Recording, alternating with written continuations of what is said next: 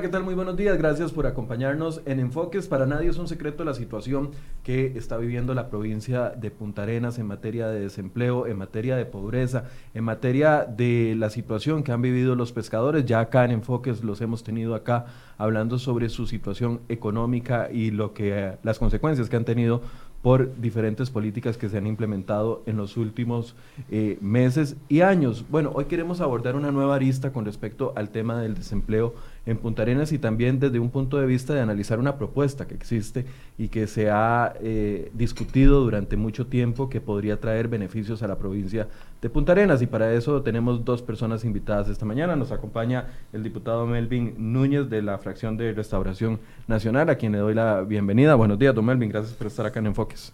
No, para mí es un privilegio y, agradezco estos espacios eh, sanos y democráticos para poder hablar de temas eh, que generan pasiones también, que genera opinión, pero sobre todo en la sana información que podamos también darle al costarricense, que para mí eso es importante. Y también nos acompaña don Douglas Salazar, quien es máster en Relaciones Internacionales puntarenense y que también está muy preocupado por la situación que está viviendo la provincia. Buenos días, eh, don Douglas. Buenos días, don Michael, eh, señor diputado y todos los que nos, nos puedan seguir. Muchas gracias por la invitación. De verdad que es un tema que, bueno, los que somos de Punta Arenas eh, no vemos, eh, digamos, esperanza en el futuro, ni a corto, ni a mediano, ni largo plazo, con, con, con las propuestas que se están manejando. Y pues venimos a aportarle al país un, un, tema que ha estado ahí, digamos, debajo del tapete y que no ha sido discusión pública, pero yo creo que ya es hora de que, de que discutamos ese tema y vamos a ver cuánto eh, impacto nos puede generar en, empleos para Punta Arenas, que es lo que más necesitamos. Antes de hablar de la propuesta y de las últimas eh, iniciativas legislativas, una muy polémica impulsada por el diputado Núñez con respecto al tema de pesca de arrastre, tal vez hagamos un balance de la situación de Punta Arenas. Todas las mediciones nos dicen que Punta Arenas lamentablemente hoy está peor que como estaba hace algunos años. ¿Cuál es la visión o la radiografía que usted hace, don Melvin, con respecto a la, situación de Punta Arenas? Sí, gracias. Una gran pregunta, ya que eh, cuando vemos en la parte histórica, eh, estamos viendo también eh, un problema de fondo que, que no se ha querido resolver, que han pasado gobiernos de gobiernos. No es el gobierno de Carlos Alvarado, no es el gobierno del PAC. Mucha gente culpa al actual gobierno, pero realmente han tenido un clima perfecto para el desastre. Eso lo han generado desde que cerraron Caldera, desde que cerraron eh, el ferrocarril hacia allá, desde que se, todo lo cierran. Y, cuando estoy hablando de esto, me, me, genera un poco la idea yo pequeño cuando caminábamos por, por Punta Arenas, donde todos los negocios abiertos, donde estaba y, los que son de allá conocerán lo que estoy hablando y muchos tal vez habrán visitado el, el restaurante El Mandarín, el primero, el Chunzán, eh, tantos negocios que llegaron a Punta Arenas porque era un lugar que tenía dinero para gastar y que sus pobladores se concentraban en apoyar a su comercio local. ¿Dónde trabajaban? En todos estos lugares que han cerrado y que le han quitado la oportunidad laboral a, gente que no es, no es vaga, es emprendedora, es, se reinventa ante las crisis. Y eso es exactamente lo que han tenido que hacer una y otra vez, una y otra vez, porque apenas logran tener un, un, ingreso o algo, una forma de, tener ingresos, empiezan a cerrarla.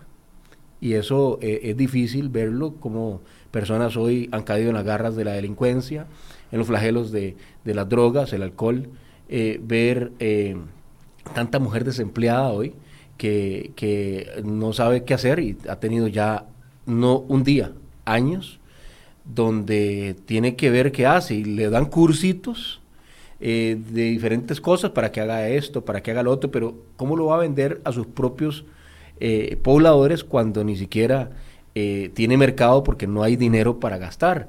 Eh, ejemplo, hay un muchacho que yo encontré hace poco en Jacob vendiendo llaveros y vendiendo artesanías por la playa caminando. ¿Y de dónde es? Es de Juanito Mora, de ahí de Barranca. Y le digo, ¿y allá qué? ¿Cómo te va con la venta? No, dice, aquí los lugares que me, salvan es Quepos y Jacob. Allá no se vende nada. Usted saca lo que sea y va y, es más, te piden fiado para ver si lo revenden ellos, para ver si, si se ganan algo también. Y uno se queda pensando en, en el clima que esto trae de desconfianza también hacia los inversionistas, hacia las personas que hoy quieran tal vez ir a dar trabajo. Mucha gente habla de la zona franca, que, también la cerraron y que no la han abierto. Ya con esta ya van varias cosas que le voy contando que se cierran y se cierran. Y, gobiernos anteriores le han dado la espalda completamente a Punta Arenas. Estamos hablando que para, para el 2013, no sé, Laura Chinchilla o, eh, eh, y, y, toda esta eh, matraña de, de, traerle a Punta Arenas desempleo, me parece algo muy orquestado, sin conciencia social, donde hoy están viendo los resultados de tanto inseguridad, desempleo, necesidades extremas. ¿Orquestado con mala intención o orquestado por descuido? Yo diría que hay un par, ambas. Y digo esto porque se sabe que cuando usted empieza a privatizar eh, eh, eh, este tipo de, lugares como Caldera, desde ahí ya los empleados iban perdiendo. Ya no se maneja las tarifas que es, que es por movimiento, los estibadores, todo, sino que se hace un salario que, que, no genera ni la mitad de lo que ellos generaban anteriormente. Eh, un puerto que sí, hay grandes ganancias, pero para un privado, no para el pueblo, no para la gente en sí. ahora pues escucho que viene Miratos y que quieren invertir y todo. Entonces mi pregunta es, ¿y qué de eso le queda al pueblo? ahí es donde empezamos a ver, porque prometieron muchísimo con la primera concesión que se, que se hizo, pero realmente el trabajo en Punta Arenas sigue, sigue escaso. Don Douglas, usted que conoce Punta Arenas desde adentro también, ¿cómo analiza la situación? Me hablaba de que incluso los índices de pobreza han aumentado. Sí, bueno, la encuesta nacional de hogares, publicada hace pocas semanas, eh, nos dice que pasó del 25.7 al 29.8 en la región Pacífico Central, que incluye eh, el Cantón Central de Punta Arenas aumentó la desigualdad, eh, disminuyó el ingreso promedio por hogar en un 11%, que me parece que es bastante significativo. También el ingreso per cápita en un 4.3%. Eh, eso de la encuesta nacional de hogares. Después eh, teníamos el mapa de, del índice de progreso social, que bueno, cuando uno ve, observa ese, ese mapita, ya ahí nos dice eh, la situación de Punta Arenas, ¿verdad? Eh, de los últimos 11 cantones en ese indicador, 7 pertenecen a la provincia de Punta Arenas. Eh, e, eso, eso demuestra, digamos... Son los cantones que están en rojo. Claro, véanlos. prácticamente todo Punta Arenas. ¿verdad? E, eso ya, eso es la mejor evidencia de la situación de Punta Arenas. Prácticamente no, todo Punta Arenas. toda la costa. Y las islas también. Eh, eh, eso, digamos, eh, para mí, a mi criterio, es más un tema, la visión país que hemos tenido con, con los diferentes gobiernos de, los últimos 20, 30 años. Una visión totalmente centralista, pero aquí yo no culpo, digamos, o no, o no le doy solamente la responsabilidad a, los gobiernos, sino también a las universidades. Así como usted lo ve ahí ese mapa, en el caso de las universidades, la sede del Pacífico la Universidad de Costa Rica, que de las que reciben recursos del FES es la única que tenemos, no tenemos una universidad nacional ni un tecnológico. Para el próximo año se presupuestó el 1,7% del presupuesto total de la universidad. El 87% se queda en San Pedro. ¿verdad? Entonces, parte de lo que yo he dicho es, bueno, mejor y hagamos una universidad pública en Limón y una en Punta Arenas, y a la Universidad de Costa Rica llamémosle Universidad de San Pedro, Universidad Central o Universidad de San José, igual a la Universidad Nacional, porque Nacional no tienen nada. ¿verdad? Entonces, ¿cómo pretendemos llevar empleos, llevar empresas? Vean los sectores que están generando empleos ahorita en el país. Servicios, eh, industria médica, se ocupa mucha mano de obra calificada. Y casi toda concentrada en las zonas francas aquí en, el centro del... Coyol, Heredia, San José. Eh, y, bueno, y Cartago, que está teniendo un, un impulso importante, pero también gracias a la presencia de tantos años del tecnológico. ¿Cómo pretendemos nosotros eh, llevar a Punta Arenas empresas. Yo tuve una experiencia con Michael hace dos años. Intenté llevar una empresa de informática nacional que, tiene más de 600 empleados. Incluso tiene inversiones en, tiene oficinas en Silicon Valley y tiene inversiones en Perú y en otros países incluso, porque han crecido mucho. Y me solicitaban 10 ingenieros con dos años de experiencia, Y no los pude conseguir. En Punta Arenas no los pudo conseguir. Es por eso que usted hace tanto énfasis en, la educación eh, superior en esa zona. Es que, eh, como lo, o sea, si no solucionamos los temas estructurales, ¿qué es lo que ha logrado que Guanacaste disminuya la pobreza en los últimos 10 o 15 años? ¿Verdad? Para hacer una comparación, la región Chorotega. Infraestructura, la inversión del aeropuerto, sin duda, ayuda mucho. Y que la región Chorotega es fuera del área metropolitana la que más inversión tiene las universidades públicas. Sí, eso cambia todo el panorama. Ahora, capítulo aparte son bueno, no aparte, pero capítulos aparte eh, en el sentido de, de, abandono es el sector pesquero, las, las personas que se dedican al, al, sector pesquero, como les decía, los hemos tenido acá, y el drama que vive la gente que históricamente, por lógica, porque vive a la orilla del mar, de frente al mar, se alimenta del mar y, trabaja del mar, están viviendo una situación muy crítica. No solo crítica, es extremadamente dolorosa. Eh, usted acaba de decir, la persona que vive frente al mar sabe que la riqueza está ahí. Eh, hablando de, diferentes pesquerías, eh, artesanal, palangre, camarón, todos ellos saben que la riqueza y la manera de mitigar la pobreza ahí es sacar del mar lo que ellos conocen por un, por un arte sacar a un pescador del agua es como quitarle a un pez eh, eh, el agua exactamente. Eh, ellos viven, lloran, y yo tengo señores de, de, 85 años que cualquiera diría, pero ¿qué puede dar ese señor? Y están deseando volver al mar y se sienten fuertes para eso. Y, y, una cosa es decirlo y otra cosa es verlo. Te, toma la mano esa persona y te sacude la mano y dice, no, no, es que lo mío está allá y en lo que viviría feliz, es mis años gloriosos, es cuando me dejaban pescar. Eh, es antidemocrático que al menos una pesquería como la de Camarón solamente coja el 3% del mar para su arte y que hayan personas hoy diciendo que no pueden pescar simplemente por discriminación, porque no tienen otra razón, no hay, no hay realmente eh, eh, un impacto ambiental en 3% del mar.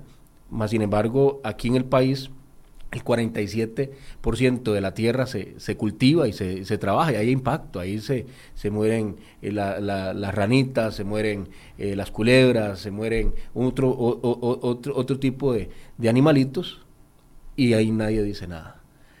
Pero el pescador va y pesca y hay una pesca incidental con el nuevo arte que es mucho menor y ya, ya hay gente con, intenciones de decir que eso no se puede, que se va a destruir el mundo, casi apocalíptico.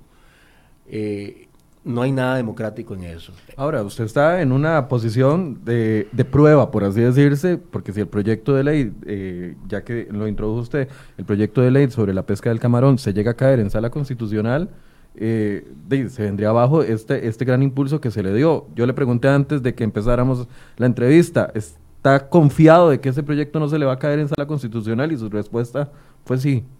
Sí, estoy confiado porque se ha trabajado muy responsablemente. Cuando analizamos el voto de los señores magistrados, lo primero que ellos dicen, bueno, demuéstrenos que pueden reducir la fauna de acompañamiento para que se haga un sano y democrático eh, eh, eh, aprovechamiento del recurso. Y yo no tengo ningún problema con eso, porque se cumplió. Se cumplió eso y se está más bien a la expectativa de que Costa Rica pueda ser el número uno a nivel mundial en conservación de fauna de acompañamiento, enseñándole a países como Surinam, Estados Unidos y México que esto sí se puede lograr con menos fauna de acompañamiento y algo positivo, porque eh, eh, yo le mando a preguntar a Encopesca en base al nuevo estudio, no el arte pasado, es que todos los que están hablando ahorita sobre el arte de, pesca de arrastre están hablando de los artes anteriores, de los votos anteriores, de proyectos anteriores, no están discutiendo de, este nuevo proyecto. No lo han examinado, algunos no se lo han leído, pero sí están haciendo referencia al tema. Y le pregunto a la Encopesca, bueno, sabiendo la efectividad de esa nueva red la AA Costa Rica, dígame, ¿es dirigida en la captura? ¿Es realmente una, un arte que, que es eficiente a la hora de la caza del camarón? Se redujo el tiempo, se reduce la fauna de acompañamiento y Incopesca me devuelve eh, la respuesta días después y me dicen, sí, efectivamente. Es dirigida y, está eh, eh, entre las cosas eh, que son de importancia mayor, que es selectiva. Ninguna pesquería hasta el, hasta el día de hoy ha logrado eso. Camarón lo pusieron a prueba, pero ellos también se pusieron a trabajar y, la inventiva de un, de un capitán muy humilde, pero que Dios le llenó de sabiduría, porque no hay otra manera de explicarlo, para poder hacer una red tan efectiva como esa. y, que se puede, y que se puede mejorar. El diputado está hablando de la nueva red en la que se basa este estudio de Incopesca, que tiene un, un trazado, no sé cómo se llama técnicamente, pero el, el trasmayo o la red es más ancho. Es más ancho para que puedan salir la, la fauna de acompañamiento y además no está pegada, no está pegada al, suelo marino para no arrastrar. Eso, a eso es lo que él se refiere. Y, y también tiene dispositivos como el ojo de pescado, la malla cuadrada, que que eso eh, para las personas que logran, es, que esto es muy técnico y, a veces hay que bajarlo un poco más para que la población lo entienda. En el país hace muchos años no se caza tortugas. Las redes no, ya, no, ya, no, ya, no, ya no hacen esa destrucción, porque inclusive eh, fue vetado el país a causa de eso años atrás, pero logramos ser de los número uno en conservación en cuanto a eso los otros pescados y los otros faunas de acompañamiento, los otros animalitos, salen por diferentes dispositivos. No solamente en la entrada se, evaden, sino que adentro ya, donde está el saco que llaman, también hay, hay otros dispositivos que ayudan a esto, porque la pesca incidental no se quiere. No es ese el enfoque. Por eso es que ahora es dirigido y están contentos. Y ahora también es eh, eh, eh, efectivamente selectivo cuando le preguntaban, ¿no teme que se le caiga en sala constitucional? Es porque algunos aseguran de que este, este proyecto de ley va en retroceso a los logros del país. Y se lo pregunto directamente. ¿Usted considera que va en retroceso? Porque muchos de los sectores se han pronunciado y dicen, pesca de arrastre, volvimos a la pesca de arrastre, vamos para atrás. Y número dos, los que adversan el proyecto, entre ellos la diputada Vega, eh, Paola Vega del PAC, decía que eh, los estudios no eran suficientes hay que, hay que hilar muy delgado para eh, escuchar los controles políticos y el debate que tuvimos eh, antes de la aprobación del proyecto. Y cuando digo esto es que hay diputados que casi le estaban diciendo a los magistrados qué hacer, y eso es muy delicado. Yo soy de las personas que creo que cada quien en su rama y que yo tengo que respetar eh, la decisión que ellos vayan a tomar, pero no inducir y no asumir y decir, es que sé que se va a caer, es que llega a la sala, entonces ya, ¿qué están diciendo? Le están dando una orden a los magistrados, eso es delicado. Yo en lo personal dije, no me importa que lo manden a la sala, sé que se ha trabajado y está muy bien, y tengo confianza, y no solo tengo confianza, yo creo que eh, eh, todo el gremio, los pescadores, ha visto eh, no solo la pasión, sino también la dedicación que le hemos tenido a este proyecto, el cual presentamos. Y, bueno, usted lo dijo, estoy confiado. Estoy confiado porque si, si estamos en un país democrático, no podemos seguir menospreciando a un sector y censurándolo y cercenando ese trabajo que se está necesitando y que ya tiene los estudios que pidieron. Ok, estábamos hablando de este proyecto de ley porque este es parte de una serie de esfuerzos eh, desde diferentes eh, grupos, por así decirse, para apalear el tema del desempleo. Con este se soluciona parte del desempleo. Hablaban de alrededor de 900 mujeres que vivían del el pelado, del, del camarón y a unos 380 pescadores. Ahí se soluciona parte del problema, no todo. Yo podría decir que son más o menos unos 3.000 empleos. 3.000. Porque la trazabilidad del camarón es muy generosa en tierra. Usted afuera tiene personas trabajando, pero ellos no, es, no, no hacen todo lo que cuando el camarón llega se tiene que procesar, se tiene que mandejar, se tiene que descabezar, se tiene que pelar. Y, y, algunos comercios que ya no quieren hacer eso en sus restaurantes lo piden pelado, limpio y todo para, para cocinar. Eh, en la doble moral que en este país a veces tiene, hablan de que no de que no a la pesca de arrastre, pero siguen comiendo camarón de arrastre, de Nicaragua y de Panamá. Son miles de millones que entran al país, pero le deja ganancia a extranjeros, no al costarricense. Y eso, eso es lo que nos tiene empobrecidos, estar pensando en querer eh, quitar el empleo costarricense, pero le damos empleo a otras, a otras naciones. Inclusive, eh, yo he denunciado públicamente una y otra vez que aquí eh, la vigilancia no se hace bien, porque muchos barcos extranjeros se llevan el pescado nuestro. y nuestros pescadores les prohíben salir a pescar. Y vienen a pescar inclusive en parques nacionales y nadie hace nada. Y ninguno está en la fiscalía. Ok. Dicho esto, hay otra iniciativa que podría generar empleo para los puntarenenses. ¿De qué se trata, don Douglas? Bueno, parte de lo que ha hablado Melvin, en el 2011, el primer impulso, digamos, por lo menos yo que tengo recuerdos, es de la, de la administración de Laura Chinchilla con algo que se llamó Punta Arenas 2016. Fue una serie de gestiones para mejorar el clima de negocios con la idea de atraer empresas y demás. Ya vamos casi... Tres años después. Eh, no, eh, eh, digamos, en el 2011 se lanzó. La aspiración era que para el 2016 hubieran resultados positivos. Ya llevamos, digo, nueve años casi prácticamente y, y estamos peor que antes, ¿verdad? Eh, el tema de las universidades es importante, pero mientras resolvemos esos temas, hay que generar empleo a la gente. Parte de la iniciativa del tema del camarón es eso. Y también sobre todo a las personas que tienen baja escolaridad, que es mucha la situación del Cantón Central de Punta Arenas. Pero también no nos podemos olvidar que no es solo Punta Arenas, Cantón Central, también está San Mateo, también está Rotina, Esparza, Miramar, ¿verdad? Garavito, Quepos, eh, es todo Pacífico Central que tiene un tema de desempleo bastante complicado. Entonces ahí nosotros como país, eh, desde 1949 firmamos lo que se llama la Convención de Antigua. Y esta convención la firma el gobierno de Estados Unidos con nosotros y crea lo que se llama la Comisión Interamericana del Atún Tropical, la conocida CIAT. Eh, esto básicamente es un sistema de ordenación pesquera de atunes en el Océano Pacífico Oriental. Y ahí incluimos lo que son aguas nacionales y aguas internacionales.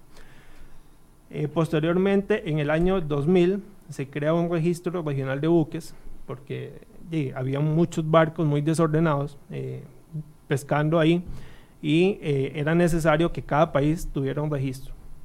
Entonces, este registro regional de buques nos permite a cada país aprovechar una cuota anual para pescar atún en aguas internacionales.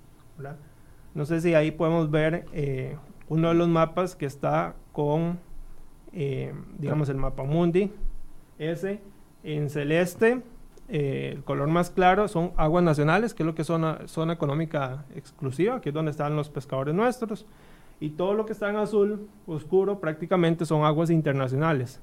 Esto es un ejemplo, Michael, como cuando usted en su, en su vecindario hay árboles frutales en las aceras, ¿verdad? O en los espacios públicos.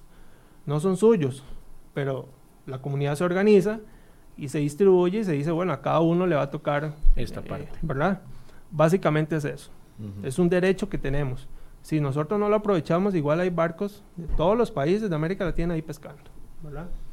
Eh, ahí, como siempre, como decía el diputado Melvin, siempre se nos ha dicho, bueno, es que la riqueza de la generación de empleos de Punta Arenas está en el mar. Bueno, tienen razón, pero no lo hemos hecho. Eh, desde el 2012, desde el 2002, perdón, que se nos dio una cuota a nosotros de más de 9 mil toneladas anuales, eh, digamos, es un tema que, que, no se ha aprovechado como lo aprovechan otros países. ¿Y qué es lo que...? El, el, país podría salir con una flota a pescar a aguas internacionales 9 mil toneladas de atún anuales. Los barcos pueden ir las veces que tengan la capacidad y el tiempo para ir y volver. La capacidad de 9.364 toneladas es la capacidad de, de, bodegaje de los barcos que pueden registrarse a nombre del país. Ok. Entonces, no, en realidad no son 9.000 toneladas, son muchísimas más. Se pueden aumentar en la cantidad de, barcos, pero tiene que haber voluntad política para no regalar nuestro atún. El tema es ese. Aquí tenemos dos opciones. Como se ha hecho siempre, que se otorga la cuota a barcos que van a generar empleos a otros países.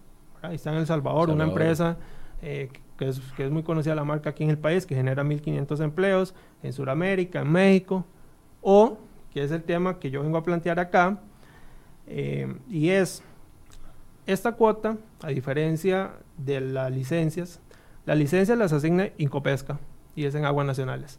Esto que llamamos informalmente cuotas las asigna el ministro de Agricultura eh, y es para pescar en aguas internacionales. En el no hay barcos de estos. Cada barco de estos cuesta cerca de 15, 20 millones de dólares cada uno. Entonces, ¿qué es lo que tenemos que hacer? Y lo que han hecho otros países. Mediante decreto, el ministro de Agricultura establece que le va a dar prioridad a las empresas que propongan plantas atuneras o inversiones para generar empleos en el país. Entonces, vos aprovechar ese recurso, ¿verdad? Que es nuestro, que es un derecho nuestro, y además lo utilizas como una política de atracción de inversiones para Punta Arenas. Según mis cálculos y según lo que uno puede ver, digamos, en lo que normalmente pasa en Sudamérica, ahí podríamos estar hablando de esas 9.000 toneladas, podríamos generar 3.000 empleos directos eh, mediante plantas procesadoras y eh, cerca de 15.000 empleos indirectos, que es toda la reactivación económica con los comercios y demás, ¿verdad? Pero además, el país, cuando se le otorgó esta cuota, en el 2002, eh, había un, un pie de página donde el país decía que se reservaba la solicitud de llegar hasta 16 mil toneladas. Ya con 16 mil toneladas estamos hablando de 5 mil empleos directos y 25 mil empleos indirectos. Ok, entonces el país daría, a ver, en un, en un escenario hipotético que es lo que ustedes quisieran que se hiciera realidad, el país a través de un decreto ah, haría algo para atraer a embarcaciones o a empresas que quieran invertir en la compra de buques de estos de 15 mil, eh, de 15 millones o 20 millones de dólares para ir a pescar con la cuota que tenemos asignada a aguas internacionales y que eso nos genere y que llegue esto hasta, hasta los puertos del país y ahí se generen los empleos. Sí, efectivamente, digamos, bueno, eh, estas son empresas muy grandes, ¿verdad? Ya los barcos los tienen.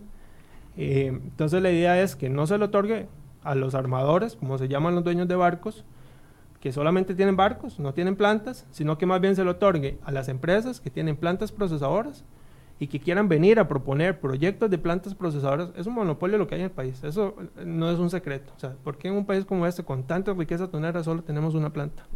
¿verdad? Esa es la gran pregunta que uno se hace. Y que realmente no está dando tanto empleo. No, no, o sea, son pocos, ¿verdad? Pero eh, entonces, usted le dice a los inversionistas, yo le doy la cuota tunera con el compromiso y la obligación de que usted se establezca en Punta Arenas y me genere empleos.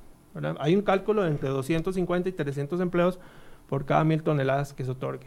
Entonces una empresa te pide 3000 y me tiene que generar 900 empleos directos. Directos. Eso es mucho más de, lo que hay ahorita. Es por la trazabilidad que el atún también da. Algo de lo que yo he estado diciendo ya existe un decreto. Lo tienen guardado en casa presidencial y no lo han sacado todavía. Desde, perdón, no, desde enero se había dicho que se iba a publicar. Se publica el decreto y se dice, pedimos dos meses más de prórroga, pedimos tres meses y ya vamos diciembre y en todo el año no se ha publicado. Ese decreto que lo que establece son, son los lineamientos de cómo se otorga ese derecho. Ok.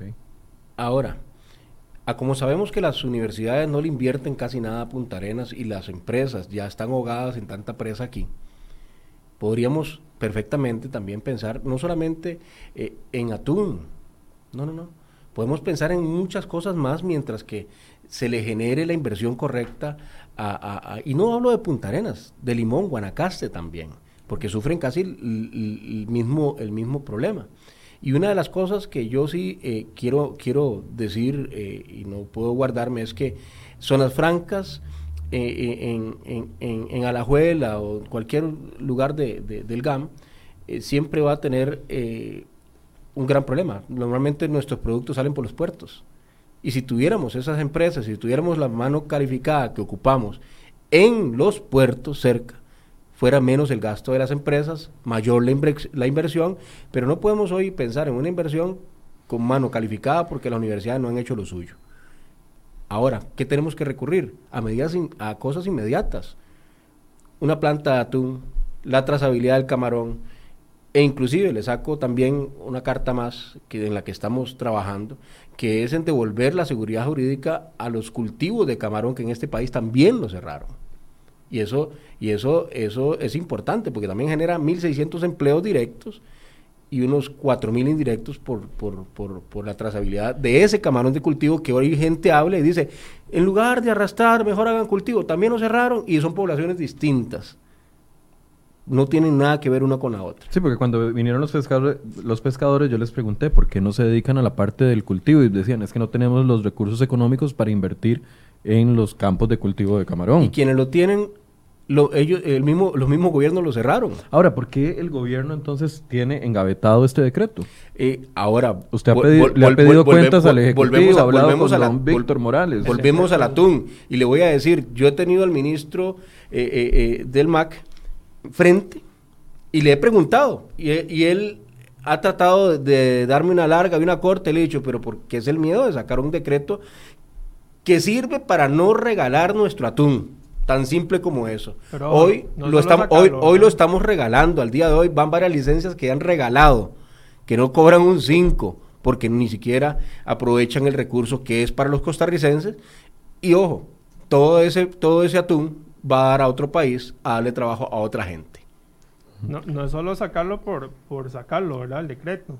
O sea, el decreto lo que haría es abrir la puerta para que los inversionistas estén interesados es en, que depende cómo, depende cómo depende de lo que venga el decreto. Sí, exactamente. Yo le voy a poner el ejemplo de Nicaragua. Nicaragua, en el decreto número 9, decreto presidencial número 9 del 2019, fue publicado el 4 de abril, establece, por ejemplo, en el, en el artículo 17 los plazos, ¿verdad? Que se le otorga esta cuota de atún.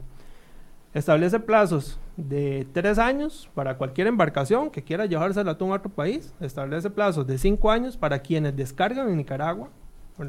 Y establece plazos de 10 años para las inversiones, así dice, inversiones en plantas de proceso o proyectos de inversiones en tierra. Y el artículo 22 dice que las empresas beneficiarias de licencias de pesca especial de atún, los inversionistas o grupos económicos que inviertan en la instalación de plantas procesadoras de atún en Nicaragua tendrán prioridad en la asignación de cuotas individuales de carbón. Entonces no es solamente sacar el decreto y que todo el mundo participe y dar la cuota por igual a alguien que te proponga 1.500 empleos para Punta Arenas o a alguien que simplemente se lo va a llevar a descargar a otro país. Sí, es dar la, es dar la cuota condicionada. Totalmente. Además, vos puedes, como es total discrecionalidad del Poder Ejecutivo, vos puedes establecer garantías, ¿verdad? Y decir, ok, se le va a dar prioridad a las empresas o a los inversionistas que propongan empleos, pero se le pide una garantía, un millón de dólares por proyecto, por poner un, ejemplo, ¿verdad? Si a los cuatro años no vemos avances, se le quita la cuota y, la, garantía, queda a favor del Estado, a favor de Ahora, Cristian.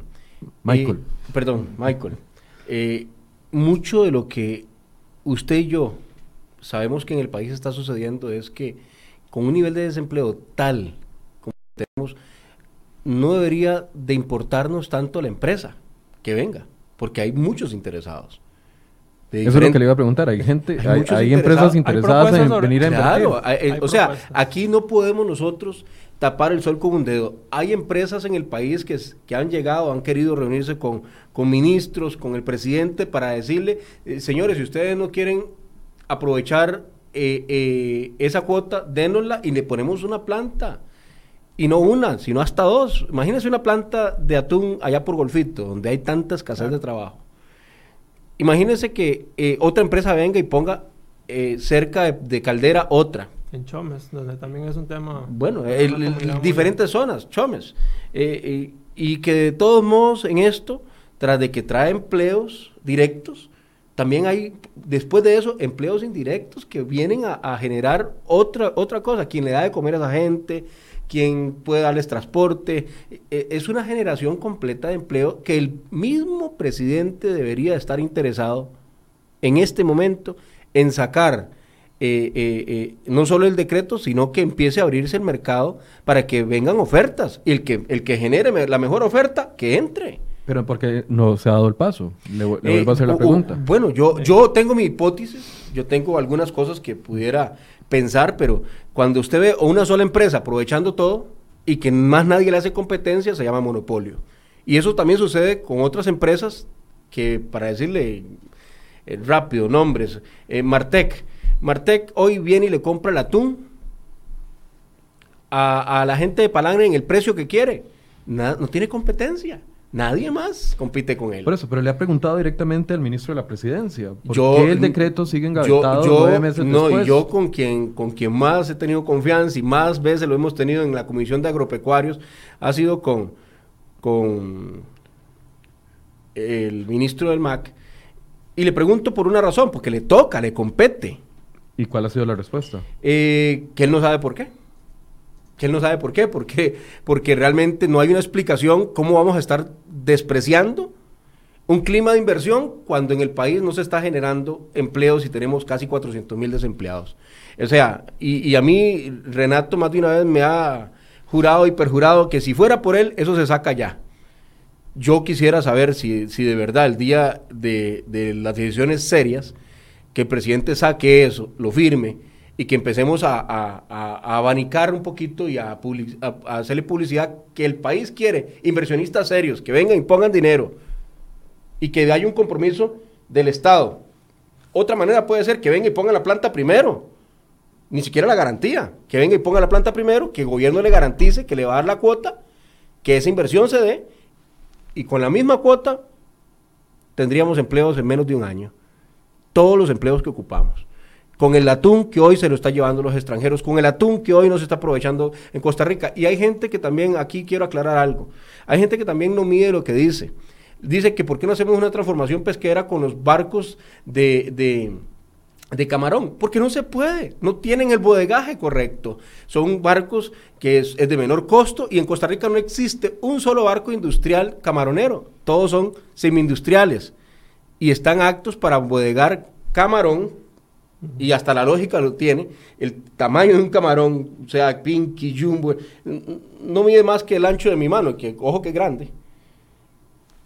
Para un atún, jamás van a tener el, el bodegaje a hacer una transformación de una embarcación de esas más costosa que comprar un barco que puede costar 15 millones de dólares y que Costa Rica ahorita, si hay algún empresario que quiere comprar un barco y ponerse a la empresa y empezar a, a generar ese, e, e, ese, ese empleo y todo, eh, bien, pero no tiene la garantía de un Estado que se esté moviendo en eso, que más bien ha sido permisivo en que siga el monopolio.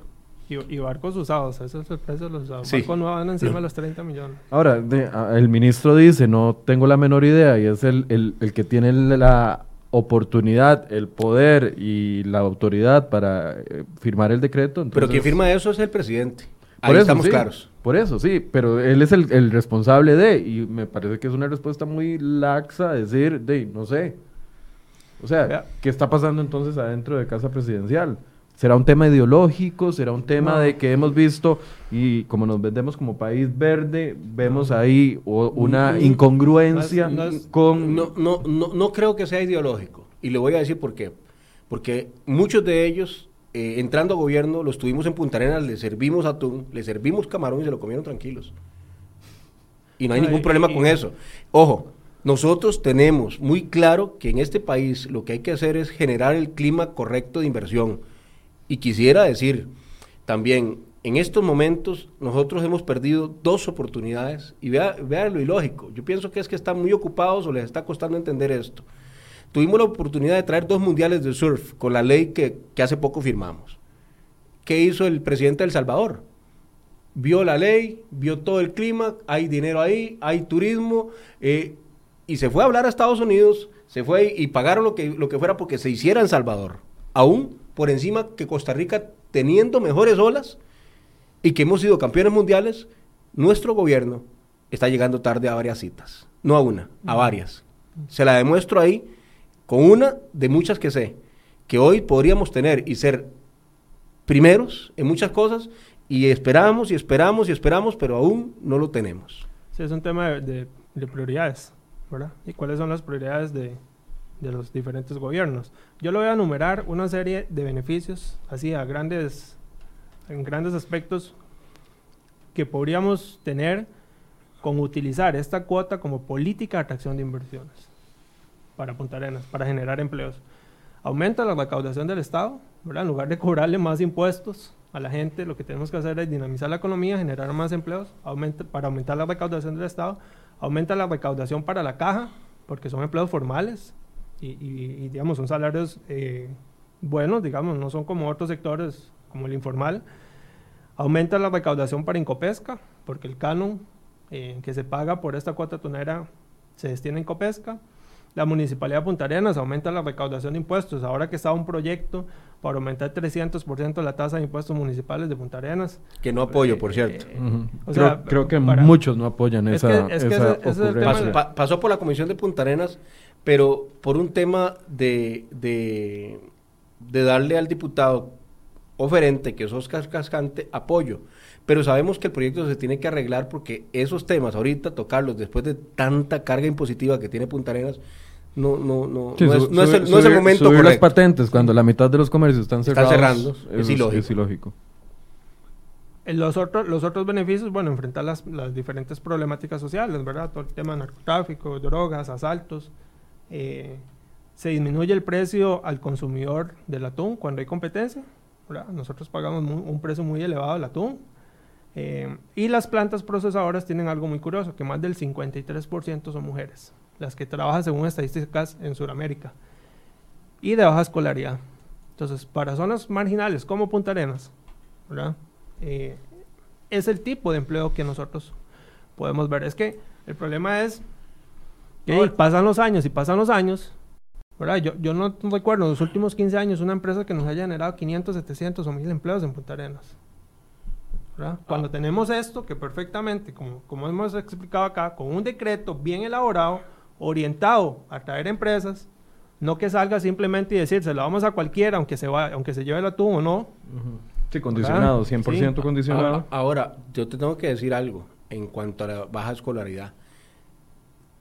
Todos los días hay un profesional desempleado que al no ver trabajo puede ir a dar una planta de atún también. Porque cuando hay necesidad, usted puede tener muchos títulos, pero está primero cubrir la necesidad de su familia con lo posible, con lo que sea honrado.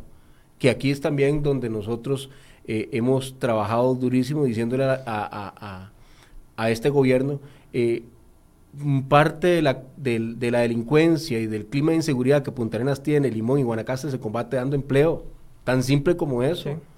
no podemos nosotros generar seguridad y clima correcto, inversión en un lugar donde haya tanto desempleo y la gente bajo la necesidad es obligada a hacer cosas que, que ninguno pensaría, pero que cuando usted ve a su hijo pidiendo comida y no tiene cómo darle, y viendo usted también que tras de eso tiene que dejar carreras universitarias votadas porque no tienen cómo pagárselas, usted empieza a pensar eh, eh, diferente y, las, y lastima, lastima que, que traten a, provincias eh, costeñas como como gente de segunda y tercera clase y no es y no es así. Somos los que generamos más riqueza para este país. La riqueza entra por los puertos no, Michael ahora que usted decía es que ya hay propuestas sobre la mesa. O sea yo le puedo hablar por lo menos de una que fue una noticia que sacó Cere hoy también eh, hace seis meses desde junio para generar 1.500 empleos directos con una capacidad para llegar hasta 2.500 empleos directos. Una sola propuesta de una empresa. Y llevamos seis meses y aquí nadie responde, como decía en el medio. Eso fue como publicado en septiembre y al día de hoy en diciembre nadie responde todavía, ¿verdad? Bueno, y, entonces que nos damos el lujo de tener inversionistas que ofrecen más de 100 millones de dólares para Punta Arenas, para generar 1.500 empleos, ahí esperando. O sea, también está este país como para darse el lujo, para que un inversionista espere seis meses, un año, para que alguien le diga algo en este país. Eso es preocupante. Quiero, quiero abordar el tema, el, el tema del cuidado de los recursos naturales, porque como en todos los temas donde viene eh, algún tipo de explotación de recursos naturales, siempre va a generar eh, discursos, pasiones muy fuertes, etcétera, etcétera. Con este proyecto, sabiendo de que la cuota atunera ya está eh, dada por un organismo internacional, que son mares internacionales, etcétera, etcétera, ¿se afecta los recursos naturales del país? O sea, ¿desde qué óptica analizan ustedes eso? Eh, viendo ahora las imágenes que ustedes tienen de fondo, bueno, felicitarlos también porque veo que de verdad hicieron la tarea de buscar imágenes de Punta Arenas. Hoy muchos Fuimos medios, a Punta Arenas. Hoy muchos medios hablan de Punta Arenas, pero ponen imágenes de otro lado. Y los quiero felicitar en ese detalle. Viendo hacia, hacia Punta Arenas y hablando sobre cuidar el recurso marino, siendo responsables, yo, yo puedo decir que de las cosas que más me atrae a mí eh, es que se pueda conservar eh, eh, nuestros mares con la riqueza y al mismo tiempo sobrevivir los seres humanos. Tenemos que aprender ambas cosas, pero ahorita hay un desbalance completo. Hay desinformaciones y hay gente hoy peleando un montón de cosas que ni siquiera son de acá.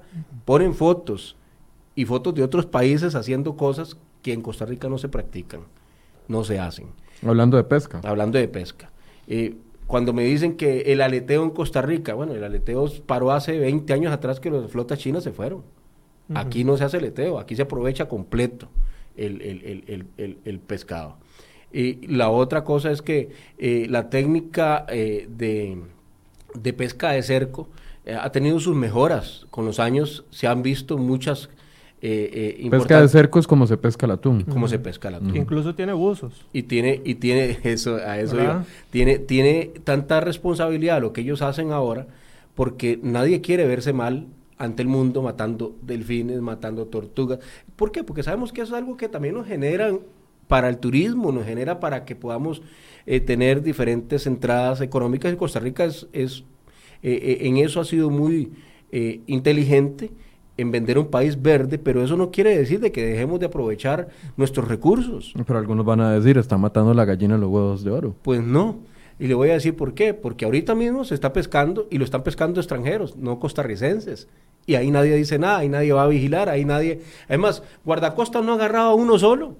Y sabemos que pescan en nuestras aguas y sabemos que pueden estar haciendo y deshaciendo y no los tenemos siquiera eh, eh, eh, enterados de cómo lo hacen teniendo una flota nacional, que eso es, otra, eso es otro tema, embanderar los barcos que entren, que quieran aprovechar, para que de aquí a 15, 20 años esos barcos ya no le pertenezcan a, los que vinieron a hacer la inversión, sino que le pertenezca a Costa Rica y puedan eh, eh, darle mantenimiento correcto durante el resto de años y que eso sea embanderable, ya que no tenemos una flota pesquera de atún aquí, no ha existido nunca. Pero eso se hace con responsabilidad. Hoy yo puedo decir que el sector palangrero ha sido un sector muy responsable. Ellos procuran tener balizas, procuran ser sostenibles, procuran que le den estudios, pero el país no le apoya. Entonces hay un doble discurso. No podemos nosotros cubrir la parte de la naturaleza si no tomamos responsabilidad y si no estamos vigilantes como Estado. En esto han fallado años de años. Ok, conclusiones. Ah, ahí, don Michael, para, sobre ese tema de, de la parte ambiental, la CIAD es el organismo técnico que tiene la capacidad para definir ese nivel de captura para no perjudicar las especies. Cinco Pesca no lo tiene. Además, acordémonos que son aguas internacionales. O sea, no es el patio de nosotros. O sea, no fue que nos dijeron, vayan, saquen estas 9.364 toneladas y, y, listo, sin base en ningún estudio técnico. Todos los años, ellos tienen científicos de muy alto nivel. O bajan o suben. Sí, o baja la cuota a nivel, a nivel regional o, sube dependiendo de la capacidad de los mares. Eso es otra discusión científica y técnica muy compleja, que yo creo que muchos deberían de darse la tarea de saber eh, cómo se hizo los primeros pasos en esto, porque fue un ordenamiento de, para que nadie este, sobreexplotara el mar, porque todos queremos que se siga reproduciendo bien, no solo el atún, no solo otras especies, sí, pero que sí sea aprovechable. Y eso es importante. y es un organismo o un ente que tiene 70 años, que nosotros fuimos impulsores y promotores de eso. O sea, Cinco Pesca no tiene la capacidad ni tan siquiera para hacer un solo estudio en el patio de nosotros, mucho menos la va a tener para meterse a aguas internacionales. O sea, es imposible. El tema es cómo lo aprovechamos, ¿verdad? Y este, bueno, ustedes como medio, ojalá, don Michael, que tal vez en enero o más adelante podamos eh, retomar el tema una vez que se publique el decreto que ustedes puedan invitar al ministro de Agricultura y decirle, eh, ministro, usted tiene la posibilidad o tuvo la posibilidad de generar 3.000 empleos directos en Punta Arenas con una política de atracción de inversiones mediante ese decreto y ver si se hizo o simplemente nos lavamos las manos yo, yo iría y un ver poco, qué pasa. Yo iría un poco más allá. Pero no tienen garantía de que se va a publicar en enero. Yo, iría, no, no, no. Yo, iría, yo iría más allá. Yo no invitaría solamente a Renato invitaría también al señor presidente y a un diputado para que no haya lo que hemos visto nosotros en, en agropecuarios. A, Renato lo, lo, invitamos y lo invitamos y lo invitamos y, lo, y un día en Basilón le dijimos, oye, si tenemos que mandarlo a traer, lo vamos a mandar a traer, pero usted va a venir a darnos cuenta de todo lo que está paralizado. ¿Y por qué no, lo han, no, por qué no han llamado a Víctor Morales Mora a la comisión para hacerle esa pregunta? Eh, pues podríamos generarla. Usted me está dando una buena idea. Lo que pasa es que en esto. Digo, si es un tema político de decisión de Casa Presidencial, el ministro de Agricultura lo apoya, pero en casa, y dice que en Casa Presidencial está frenado, lo primero que yo haría como diputado es llamar al ministro de la Presidencia y preguntarle qué es lo que está pasando. Yo le voy a ser muy franco. Yo he visto cómo trabaja este gobierno y este gobierno le dice, ah, no soy yo, es aquel. Ah. Cuando llega aquel, le dice aquel, no, es el otro.